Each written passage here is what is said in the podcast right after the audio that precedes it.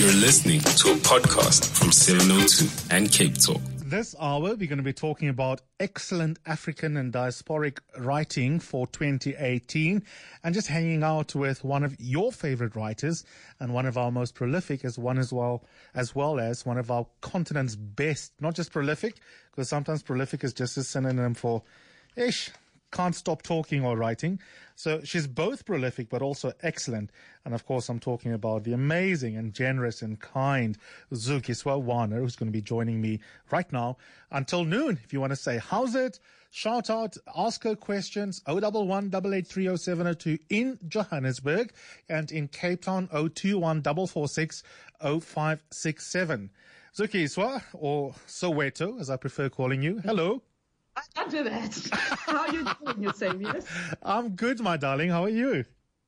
I'm fantastic. Thank you. And hi, 702 Blacks who are listening. you are officially one of them yourself. I don't know what that's Yes, going to do to your invitations to certain um, certain literary functions now that you're a 702 Black. Thanks for coming on the show. Thank you very much for having me, Eusebius. For the first half of this conversation, I'm going to be mostly guided by you, far be it from me as a man to interrupt your expertise with my manly confidence. So how are we going to do this? I am amazed, but I guess because you've been a judge on so many panels, you know how the importance of getting on with picking shortlists. Uh, you read ferociously, and um, I was amazed that you were happy uh, to keep yourself to three or four reads that you will speak to. How did you go about picking them? Well, I, I I selected books that really stuck with me. I remember I read um, uh, Cynthia Jele's um, book already in May, and up until today, I still remembered everything that I read about it. So it was the books that were memorable to me that I could remember the storylines, that um, I could remember the conversations that sparked something in me. That I thought, okay, these are the ones that I'm selecting. Mm, okay. Which one are you going to start with? Okay, this is a bit difficult.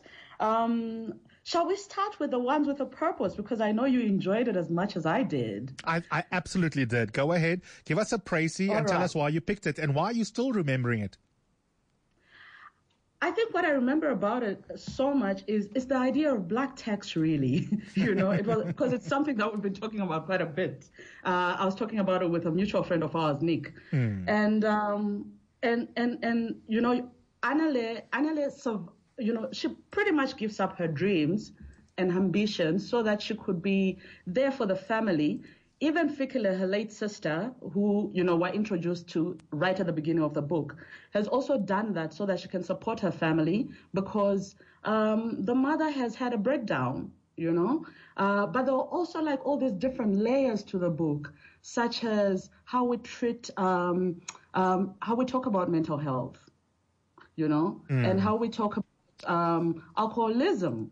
And um, uh, such important issues as as funerals. Oh, I found amazing in terms of the timeline of the book. And when I interviewed. No, like the way that it happened in one week. and exactly stuff, you and she was she was amused at my and and my sort of academic pretensions around the question of form. And and you know that Niq Mhlongo in particular I love it when academics fawn over him at literary events because as a writer he just gets on with telling stories and and uh, Nozizwe did the same but of course the job of different people in the literary scans, landscape is that we each have roles. And so as a critic, and you are both a critic and an author, we look at things like form.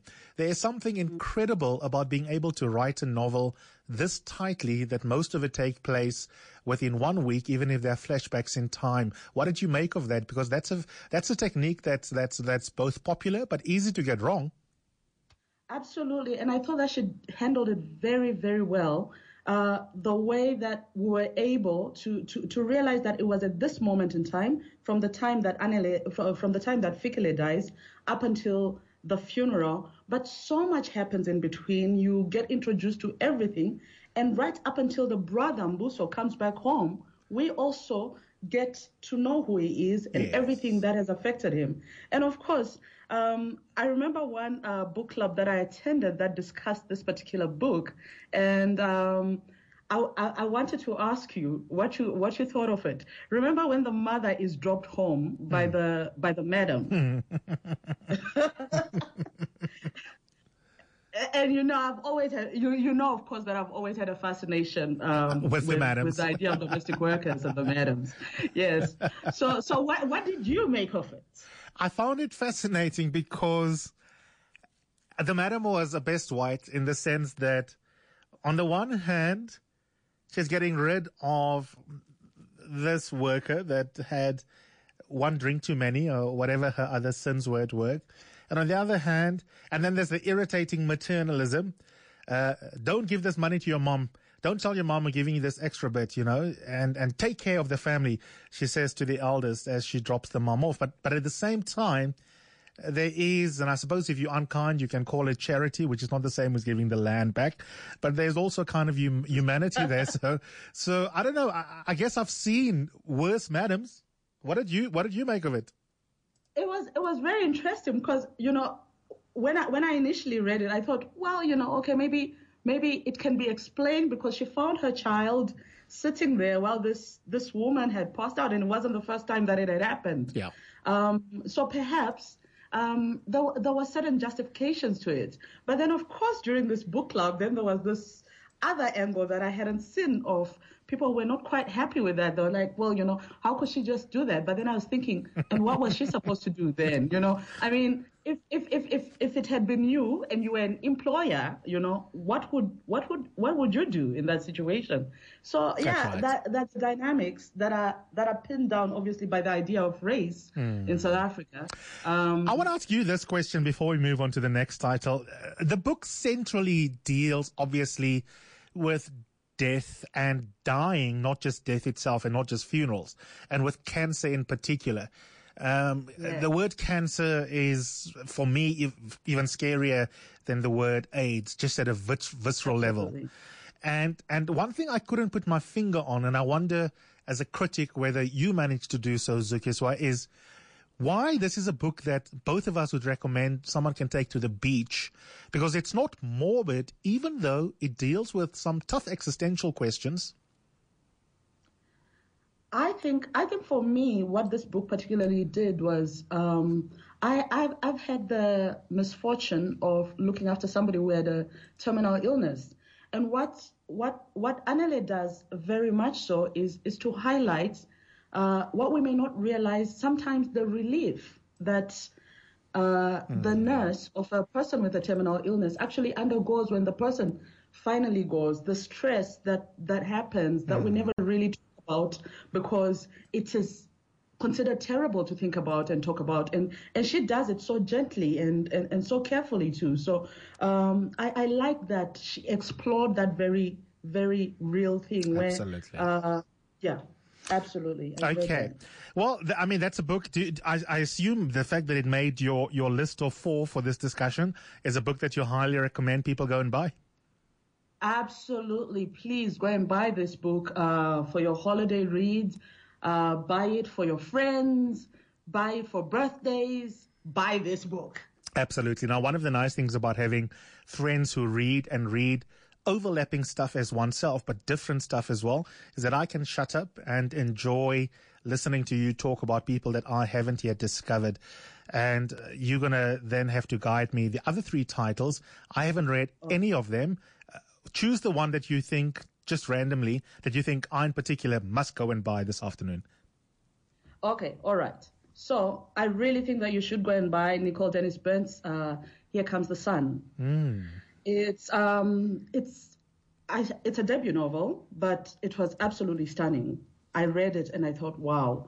It's uh, it's set in Jamaica in Montego Bay, and it's about this family of women. Uh, so the oldest sister, so it's mother, and there's a grandmother who's mute. She she's a presence, but she never speaks from the time that her son goes to America. Uh, so she's just a looming presence, but not not really there. And uh, so this family of um, three, I'm not going. I, I promise I'm not going to give any spoilers away. This family of four, the oldest sister is working at a hotel, and she can to put her younger school through private school, her younger sister through private school because she wants her to get out of poverty, mm. you know. Uh, and and and she she she she does it all. She uh, and she goes into the oldest trade in the book. Uh, but despite doing extras uh, from her work in the hotel, she is really in love with this one woman hmm. and has been in love with her for a very long time. And this is particularly difficult because they stay in a small community that is very um, homophobic. Extremely, yeah. Yes. And so uh, this particular woman that she's in love with uh, is considered the devil but by everybody in the community. She finds uh, dead dogs put in her yard, you know, all sorts of harassment. Mm. But this woman is very in love with her. So in order to see her, you know, she she goes she goes she, she has to go like in the middle of the night and gets dropped somewhere, and then she walks and all that stuff. And uh, of course, her mother is uh, believes that she's going to see a man, so she's happy about that. Um, so it's it's it's the dynamics of this particular book. But what also does is later on, this woman sees that she can't protect her younger sister, and a secret is revealed that ends up messing up the whole community. Hmm. And uh, and there's also the underlying theme of of the way capitalism has broken certain societies, and we've seen it uh, all over the world, really, in South Africa, in in Zimbabwe, in Zambia, in Kenya here, and and a lot of other places. Mm. And essentially, what happens is people. Um, a government, a, a, government, somebody, somebody gives a tender to to some investors, and suddenly people in a in a community have to be removed. You know, and, and so she deals with that very cleverly and beautifully. Uh, one of the reviews I'd seen of the book as I was just uh, doing a desktop glance at some of the titles you sent me that you want to talk about said that the book also apparently um, shatters the idea of Montego Bay as a kind of idyllic, pristine paradise where middle class American and European women perhaps go to get their groove back. Um, and, and I thought that's quite interesting. And that reminded me of, of some novels set in Cape Town where mm. sometimes you have the outsiders brochured version of Cape Town, but there is often an incredible range of stories. Yeah. Mm-hmm. Absolutely. Absolutely. And she does that mm. so very well. So, Kisa, what, what, um, what about the style? So, so the themes are interesting. Um, is it mm. is it beautifully written? Is it well written? I saw one oh, critic she, she, referring to oh, it as a tender hymn. Yes, uh, Nicole Dennis Benn writes writes absolutely beautifully.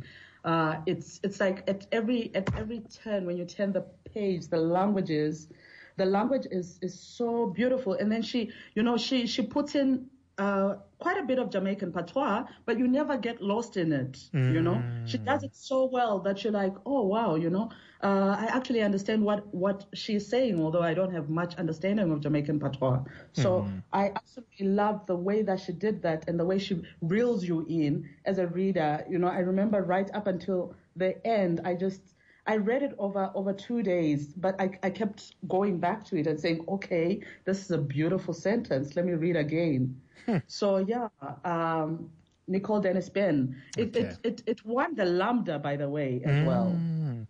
I did not know that. I will definitely go and buy it. That is stunning. If yeah. you've just tuned in, you are listening to author Zukiswa Wanner talking to us about her best reads from the continent and the diaspora for 2018. Um, our own Nozizwe Jele's, The Ones with a Purpose, made it onto Zukiswa's list. And then the second book that we have spoken about is Nicole Dennis Benn's Here Comes the Sun.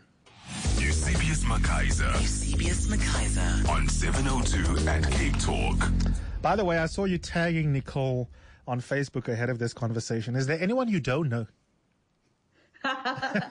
um, well, Maybe just like three or four people. okay, now the other two books have both got stunning titles, like like these two. I, I, mean, these four books, by the way, I think could also have featured in a discussion just around really stunning and attractive book titles as well. Which of the two remaining ones shall we start with? Right. Okay. Let's start with "Silence is My Mother Tongue" by Suleiman Addonia. Hmm. he is a writer from Eritrea, and uh, I think it's the second title that was published by Indigo Press, which was set up by um, um, uh, Ellah Al- Allfrey Wakatama, you know, who's who'd been a Granta editor for a long time. Um, so, yeah. So, this book is set in a in a in a camp, in a in a in a refugee camp, and um, silent is my mother tongue. Uh, what has happened is a family, an Eritrean family, has gone into a, into, into a refugee camp, and there's a there's a brother and a sister. And what I loved about it is how he dealt so so delicately and so beautifully with with with with, with the woman character because uh, men are generally accused of not being able to write women very well, and uh, he he he's he just highlights like no this is that that's a nonsense view. he does it so well. Um, the main character is uh, called Saba, and uh, you know she she she's got a brother who is deaf but he's very beautiful. You can actually read his beauty from from the page. And what happens is men are attracted to him, uh, but she is also very much attracted. There's a certain attraction to a brother that's not that's not it's it's not it's not wrong. It's not, but you know. People in the neighborhood are uncomfortable with how close they are because of traditionalism and all those other things. Yeah. So he is. It's it's it's it's, it's sensuous. It's provocative. It um, looks at um, you know this Saba gets into trouble one time because uh, they believe the community believe that she has to be stoned because she is giving of herself so liberally. But then they get surprised because she is married, and when she got married, her and her brother went to stay with with her husband. You know, this was one of the things that she decided that the, her and her husband decided on. But that's because the husband is attracted to the brother. Oh, wow. I care. Inside a refugee camp as well. Because the one thing that attracted me to the précis of the story, and I want you to speak to this a little bit, is in most of our minds, if we are honest, because of the way in which refugee life is reported on and written about academically, is that refugee camps are not places we associate with the everyday and with community. We anthropologize them and render them objects of pity. Absolutely, and I think that's part of the problem with, um, you know, what what Suleiman does is he also highlights the relation with the international organizations that are working in this refugee camp, and they are very responsible for giving that anthropological perspective of this community, while the people in the community itself are going on and living their life. Saba, for instance, was a very brilliant student, and all she wanted to do was be a doctor. So uh, she constantly keeps going to the offices of the international organization that's in charge of this particular refugee camp, and she keeps saying, "Listen, I need. Uh, when are you building a school? When are you building a school? When are you building a school?" And to them, this is not something very important. They're saying, "Well, you know, you're far away from war. You've got a, you've got some, you've got a bit of food, and um, you've got this and this and this." and and and and it leads to to a whole lot of things. One of Saba's best friends is is fighting on the front in uh, in Eritrea, you know, with in the battle with Ethiopia. Uh, her mother is fighting on the front, and they have this fantasy about how the two uh, the she will escape to go and become a doctor, and the other one will escape to go and become a, a fighter like a mother, you know. So that dreams that a lot of people tend not to think about when they think about refugee camps, and um, and and and it was beautiful to see that he humanizes that. And I think part of the reason is that Suleiman was a refugee himself, and he escaped um, at some point in time. I understand he escaped via uh, Sudan, and then into Saudi Arabia, and then later on London. So now I think he's in um, Belgium. Absolutely stunning. So who would have thought? So essentially, there are men of the South in refugee camps as well. Indeed. wow. Okay. So there's another one. Silence is my mother tongue. Suleiman Addonia. I mean, these are stunning, stunning stories. I can imagine all of them being feature length films. We have time for your fourth one. What is the last one? Yay! The last one is House of Stone by Novuyo Rosa Tshuma. It's her second book, but the first one was um, kind of a collection, uh, interconnected collection of short stories. So this is like a first full-length novel, uh, in my opinion. It's a story that's narrated. It talks about something that is an open secret to Zimbabweans, uh, but not often talked about in polite company, and that's the Gukurahundi, which mm. happened in the in the 80s, and um, essentially it begins with a with a young man who's gone missing and um, the guy who who, who lodges in the in the cottage uh, has gone with him and they've gone to some uh, militant rally mm. uh, where they've decided that they want to secede from from Zimbabwe mm.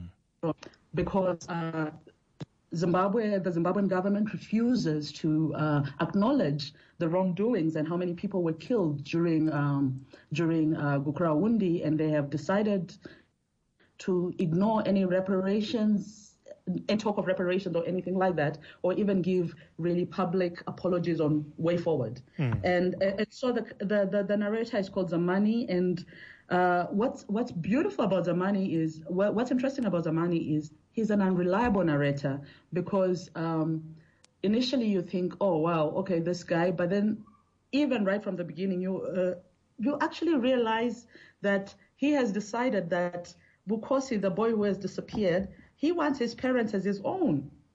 Hmm.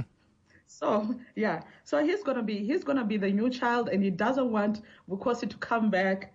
But you know, somehow he draws you in as, as the narration goes on because you think you keep thinking because he's to be found, maybe he's to turn up, what's to happen, and and and and and as the story unravels, as the plot unravels on whether Bukhosi is coming, he also seduces the parents, uh, Mama Agnes, who is Bukhosi's mom, and uh, the dad, and he, and he seduces them. The dad is an alcoholic again, that comes up and uh, he's an alcoholic based on the torture that he's experienced in his life from the history of the House of Stone. You know, he used to be in exile uh, as a combatant, although he never saw any any any any actual fighting. But as we who grew up in exile, uh, you know, mm. know everybody who, everybody who came from exile saw war. or so we think. What was it? So, was it an uh, just before we take a headlines break? Was it an, was it a, a, good read, an easy read, or just worthwhile but not easy? I came across one of the most obscure book review descriptions I've seen in a long time about this book, uh, Zukiswa. I want to read it for you, the, the first couple okay. of sentences, and this is from the Guardian that had this to say about the book. This Zimbabwean debut is not an easy book to describe. To call it clever or ambitious is to do it a disservice. It is both, but also more than that. It is definitely not faultless, but it is large enough and unusual enough to shrug off its defects and still leave the reader impressed. Right. What what is that review saying? Well, I don't know. I mean, it sort of says I don't know that you. It makes it seem as if the book is has got many allusions to clever things, but maybe not not an easy, clear clear read. Uh, for you, well, what, what, what do you what did you think of it stylistically? Stylistically, I actually really enjoyed it, and part of the reason I enjoyed it was because the very idea of um, Zamani, Zamani is this of, Zamani not being not being a reliable narrator. I thought stylistically that actually worked very well. Mm. And uh, maybe in, in, in all fairness, because I have a bit of an insider view for, on Zimbabwean history, it was also things that I was familiar with. Mm. So there was a certain nudge, nudge, wink, wink to certain things okay. uh, that she said. You know, when when she makes a reference to to Black Jesus, for instance, mm. who uh, is a character who was supposed to be really terrifying to everybody during uh, yes. Gukurahundi. Yes. Uh, Black Jesus still exists. Uh, he's a minister in the current Zimbabwean government. Uh, so this was something that was, I was thinking, wow, this is such such a brave book to have been written. But beyond the bravery of it, it's also really written in a very lovely way. In fact, I remember sending notes to her while I was reading it about the things that I totally enjoyed about it and what I thought absolutely worked. And uh, yeah, so um, yeah. Okay, lovely. So if you've if you've you want to get all of them down, the titles of the four stunning African literature books for 2018 that Zukiswa have just been discussing um, are the ones with a purpose. Nozizwe Jele's, uh, Suleiman Addonia's Silence is My Mother Tongue, Nicole Dennis Benn's Here Comes the Sun, and Novuyo Tshuma's House of Stone, and all of them absolutely amazing. But I'm going to ask to just stay on hold for us, and then in the second half of this conversation, I'm going to interview her about her travel memoir, Hardly Working, as well as her first forays into publishing. And I read one of the stories. Um, she's given me a copy uh, to give uh, to my nephew, and it's a delightful read. And we're going to be talking about that. If you've read Hardly Working, you've got questions for Zukiswa, if you just want to do a shout out, any of her other amazing works, she's got six published pu- published works. Give us a call, and you can engage her between now and noon on 011 8830702 and in Cape Town on 021 446 0567. It's 28 minutes before noon. Eusebius McKaiser Eusebius McKaiser. on 702 at Cape Talk. 22 minutes before noon, we're hanging out with one of the continent's best authors this hour. Zukiswa Wanner is still with me. If you want to have a chat to her, ask her a question, particularly about her latest work, which we'll talk about now, Hardly Working, remember the lines are open. Zuki, first and foremost, we haven't chatted, uh, at least not on radio, since this work come out. Um, congratulations. Thank you very much, Eusebius. I want to talk about the idea of a travel memoir and travel writing. It's incredibly, incredibly, incredibly difficult, not as easy as it seems, and an important starting point for you uh, why you set out to write Hardly Working. I was sharing this with uh, my colleague Bongani Bingwa very briefly this morning on his show on 702 Breakfast, is the importance of traveling um, particularly traveling the continent specifically, as an antidote to Western curricula that your son is subjected to that often render Africa invisible. And one of the ways to plug the gap, you've said in this book, is not to send your kid on some European tour when they already experience Europe in the classroom, but to give them the gift of traveling. Uh, yes, Eusebius. And uh, I think too often people assume that traveling is very expensive. But um, as uh, you probably saw while going through that book, um, it, it's possible if you are willing to take time out and, um, you know, take, take time out to do it on quite a low budget. Well, let's read from And it because because you did exactly that, including finding yourself on lorries and all sorts of things. Uh, she writes Yes. she writes on page 50 uh, the following. At the sound of the lorry, even Kwame, who had been softly snoring while fast asleep, became alert. If there was an Olympic medal for waking up quickly, jumping out of one lorry and flagging down another, Kwame, Chasa, and I would undoubtedly have been the joint gold winners. Well, okay. Maybe I would have won gold since I was on the side of the door closest to the road, followed closely by Kwame on silver, and no national anthem on the podium for the Kenyan. Just a bronze. This one was much larger than the lorry we had been traveling in, a 15 ton, packed to the brim with maize bags. Then a couple of paragraphs later, um, Zukiswa writes, we had all been prepared to pay so much more just to leave the village, yet here we were now negotiating with our rescuers for 500 kwacha. I have no idea why the others were doing it. Me? I think the West and East African friends I have influenced me to try and negotiate for everything even when there's no need to do so. There I was arguing strongly against paying less than 70 US cents when an hour before I would have readily given away all the clothes to get a ride to the next town. The irony was not lost on both Kwame and Chasa, and all three of us started laughing. That said, we who argued must have sounded convincing because we ended up paying the lesser amount. And so you go on. Now, I thought this was really, really fascinating precisely because of the point you've just flagged. traveling mm. does not have to break the bank, does it? No, it doesn't. It doesn't. Also, you read that so very well that I almost want to buy the book myself. Well, it is the writing. I mean, it is incredibly, incredibly pacey. You go through several African countries and the experience are just absolutely amazing. And I, I was toying this morning because I knew we are going to have little time with whether to simply read excerpts to make you shut up and me not comment didactically so that people can go buy the book. But I think they'll do it anyway. And I've seen even exclusive books have it well stocked now. Uh, I'm not sure if they're scared of you, but your books are now well stocked. And so this book, this book is available la- nationwide. So maybe I will allow myself to ask one of the two uh, slightly more didactic questions I did have in mind. I wanted to know what it was like to write travel. Um, especially when friends of ours like Sihle do it so incredibly well.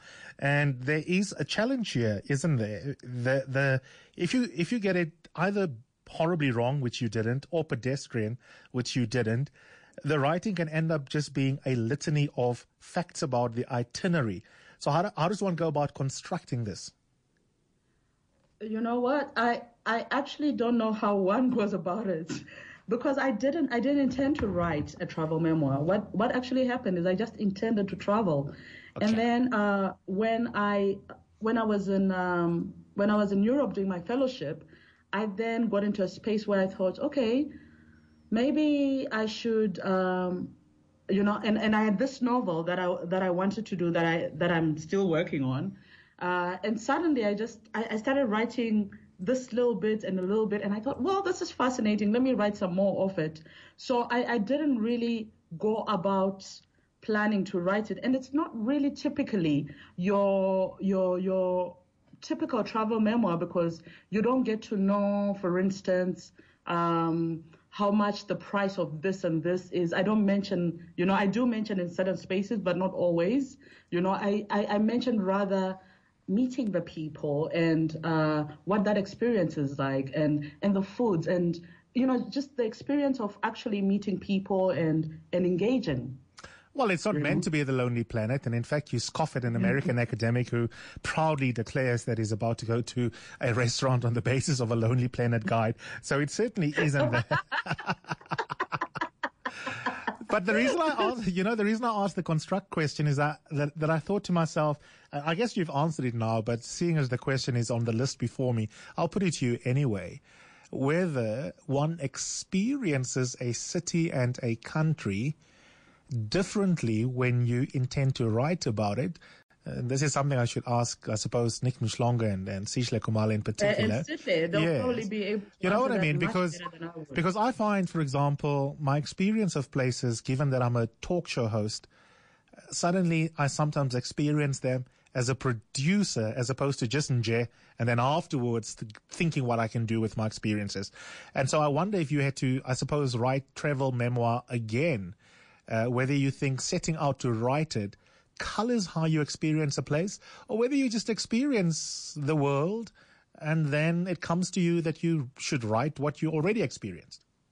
It, it probably would color the way I would write it. I, I would uh, start looking at the typical things that a travel memoir should have, and uh, so I uh, I might end up not not just engaging with the experience and yes. and just sucking it in and um, you know, worrying more about, oh, uh, mm. does does this bus leave in time? Although, of course, I did mention that, and, and most of the buses were leaving on time. Yes. Uh, everywhere that I traveled. Mm. But but but yeah, you know, I, I, probably would do it quite differently if I if I had to. Let's read I another. I don't, yeah, I have to? I want to read another excerpt. This is from Out of Africa, and this is an encounter uh, which is an important theme I know in your life in general from being your friend. Encounters with immigration officials is a key part of traveling, right? so Zukiswa writes the following and it's an exchange with one of these beasts. Where are you going? She asked. Copenhagen, I replied, pointing out the name of the airport on the printout of my ticket that she held in her hand. And where's your return ticket? I took my phone from my bag, went to my email, and showed her the return ticket. She wanted to know why I was traveling to Antwerp when I stay in Nairobi. I replied with a suitably shocked tone of voice. I'm here for Writivism, madam. Surely you read and you know about Writivism? No, I didn't really say that, although I dream of a time when I can be able to say that about literature events wherever I travel. Instead, I timidly explained that I'd come to some literary event, and as I was expected in Denmark by a certain date, I thought it prudent to travel directly from there to Copenhagen rather than go to Nairobi and leave in the evening. She was not convinced. I would have thought that as a Ugandan civil servant, she would want to get rid of my, any suspicious being who is not a Ugandan passport holder, but the way she was debating with me, you would swear she was a paid employee of the Danish government. Although she could have easily checked that I was not suspicious by checking my fingerprints, she walked away to some back office with my passport in hand to verify that I was not a criminal. After realizing that I was indeed not a wanted criminal, she went on to question, and why are you flying to Lagos instead of to Nairobi when you return? So I chuckled. I chuckled when I read this because the book opens with a delay to the start of your journey. Just speak to me a little bit about the frustration and the hilarity that is the bureaucracy of dealing with immigration while traveling. Well, you know, it's. Um, I think as, as South Africans uh, and anyone traveling on a South African passport, continent- continentally, we're actually quite privileged. But still, the frustration happens uh, because my partner has a Kenyan passport, so he had to deal with me going going to to um, the the visa place, uh, VFS, and saying to them, well, you know what. Uh, so they say to me, "Oh, you need to, uh, you need to uh, get a get an invitation letter from from uh, somebody in South Africa." And I said, "Listen, Someone South resident, African." yes. Exactly. And, and I said, listen, I'm South African. Uh, when you go to your village, do you need your husband to get a visa, an invitation letter, you know, from somebody in your village, or do you just go with them? You know, so so eventually they were like, oh, okay. And, and, and I had to call somebody, and, and I hate doing this as well, but I had then to call somebody at, at South African High Commission and, and the consulate and say, okay, listen, I am having this problem. What do I need to do? But I shouldn't have to do that, you know? So uh, they You said, did more. "No, You did more than that, by the way. Not only did you call someone in low places, you also did the other thing that us writers and journalists love to do. You threatened. Yes. You threatened to I, describe them. said- I said I'll write about it. and at that time, I had a column in um in, uh, in, in in in Kenya's Daily uh, in Saturday Nation, which is which is a weekly, but um, it's the biggest newspaper in the country. So I said, yeah, uh, I'm I'm really going to write about this. This is terrible. And of course, at that point in time, they accepted reluctantly the papers, and, and there was really nothing wrong. But but equally, I had a problem. Then he got his passport, and that was quite fine. Maybe like, but it, it delayed us. But then the delay, the eventual delay, came from me because I was waiting for my passport from the British, and he had taken forever. you know, mm-hmm, mm-hmm. and, and I had to write an email. I had to write an email. where I Correction, went on- Zukiswa, you had to write a strongly worded email. Yes, I did. I, I still have it, by the way, because I captured it. Well, here's a tweet from one of the readers who loved the book. Neo says, I absolutely loved Hardly Working, inspired even more to travel the continent. Dearest Kwame, he was my favorite throughout the entire book. The favorite part for me, the security guards at the border gate who were excited about her being an author and then buying her books. So not everyone is bad between borders. Yes, absolutely. Oh, and then when I was coming back from Poland, of course, there was that uh, immigration official who was very excited to have a South African passport in his hand, and he said it was the first South African passport he had ever stamped. And he was like, "Oh my God, can I hug you?" And I said, "Yes, sure." And he's like, "Mandela." I hope said, you. Yeah, Mandela. Yeah, and, and not remember to not be unkind and say that Mandela is no more. I'm going to ask you a final question, then we'll we'll leave it here. And everyone must go and buy Hardly Working. Like I said, um, Zukas and I and other authors, local authors, we have each other's back.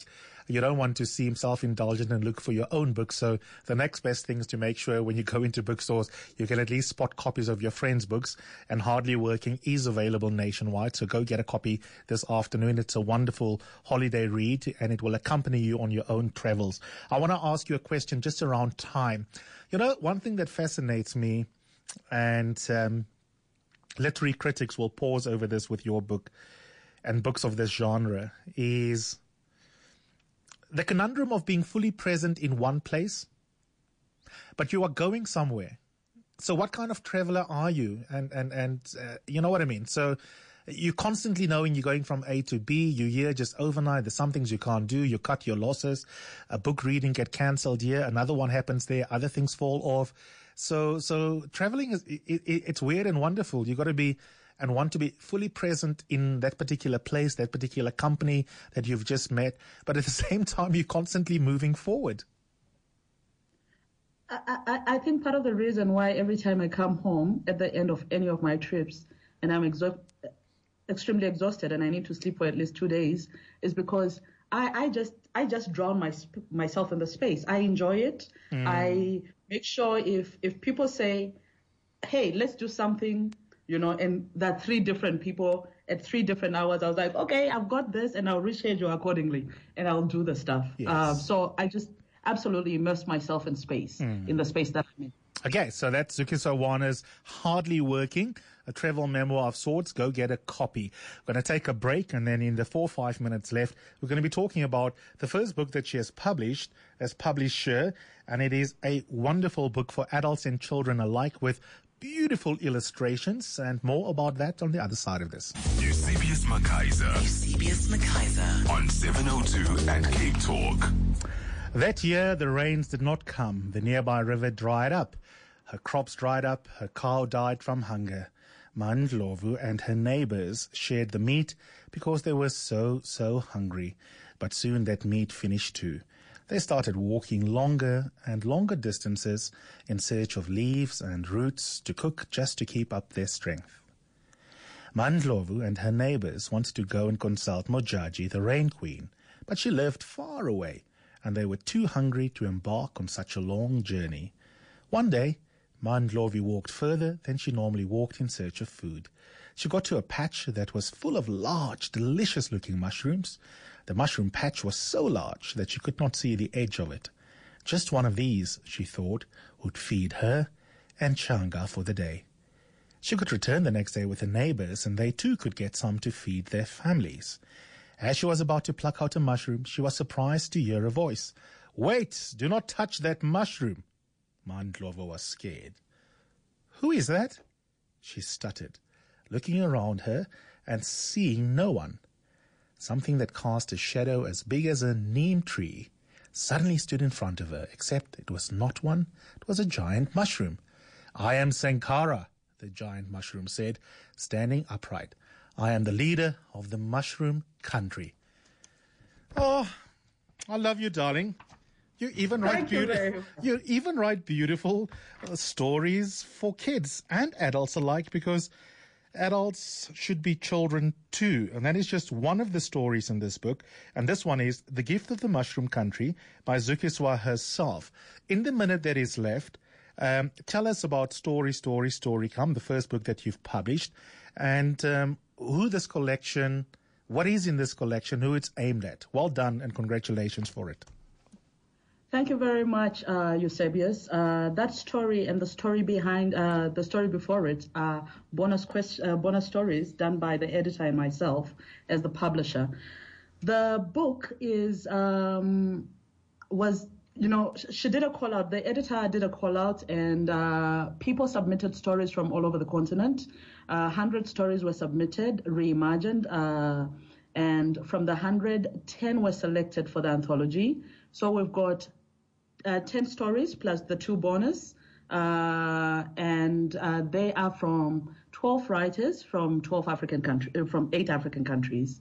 And um, the age group is, as far as I'm concerned, five to 500. I agree with you. I totally agree with you. And it's entitled Story, Story, Story Come. How can people get hold of it? People can get hold of it. I think there are a few, uh, there are some bookshops in South Africa that have it. I know Bridge Books has some copies.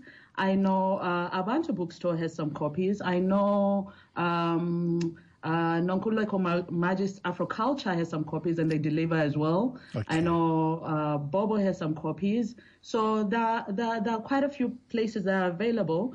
Equally important is that uh, one of the things that I've done is it's I've always thought that for, for children's stories it's important for as many children to get access to them as possible. So Story Story Come, Story Come is going to come come. Uh, the Xhosa translation has been done by our mutual friends Piwo Mahala Yeah. and Mandla Machumza, Hmm. and um, it's uh, there's also a Shona translation, and that should be available by the end of January when everybody has money. Okay, so what we'll do is we'll revisit it. We'll give it a full one hour punt. We'll get a PO in and we'll do it in those languages as well. But congratulations and, um, and very beautiful writing deals with adult themes, including bravery, hard work, friendship, um, uh, problematic men, but in a way that is fun. And you can start off the kids young, learning, learning uh, through the magic of riddles, songs, and myths and legends. So, Kiswa, thanks so much for your generosity and all the best with your work. Thank you very much for having me, Eusebius. Have a happy holiday.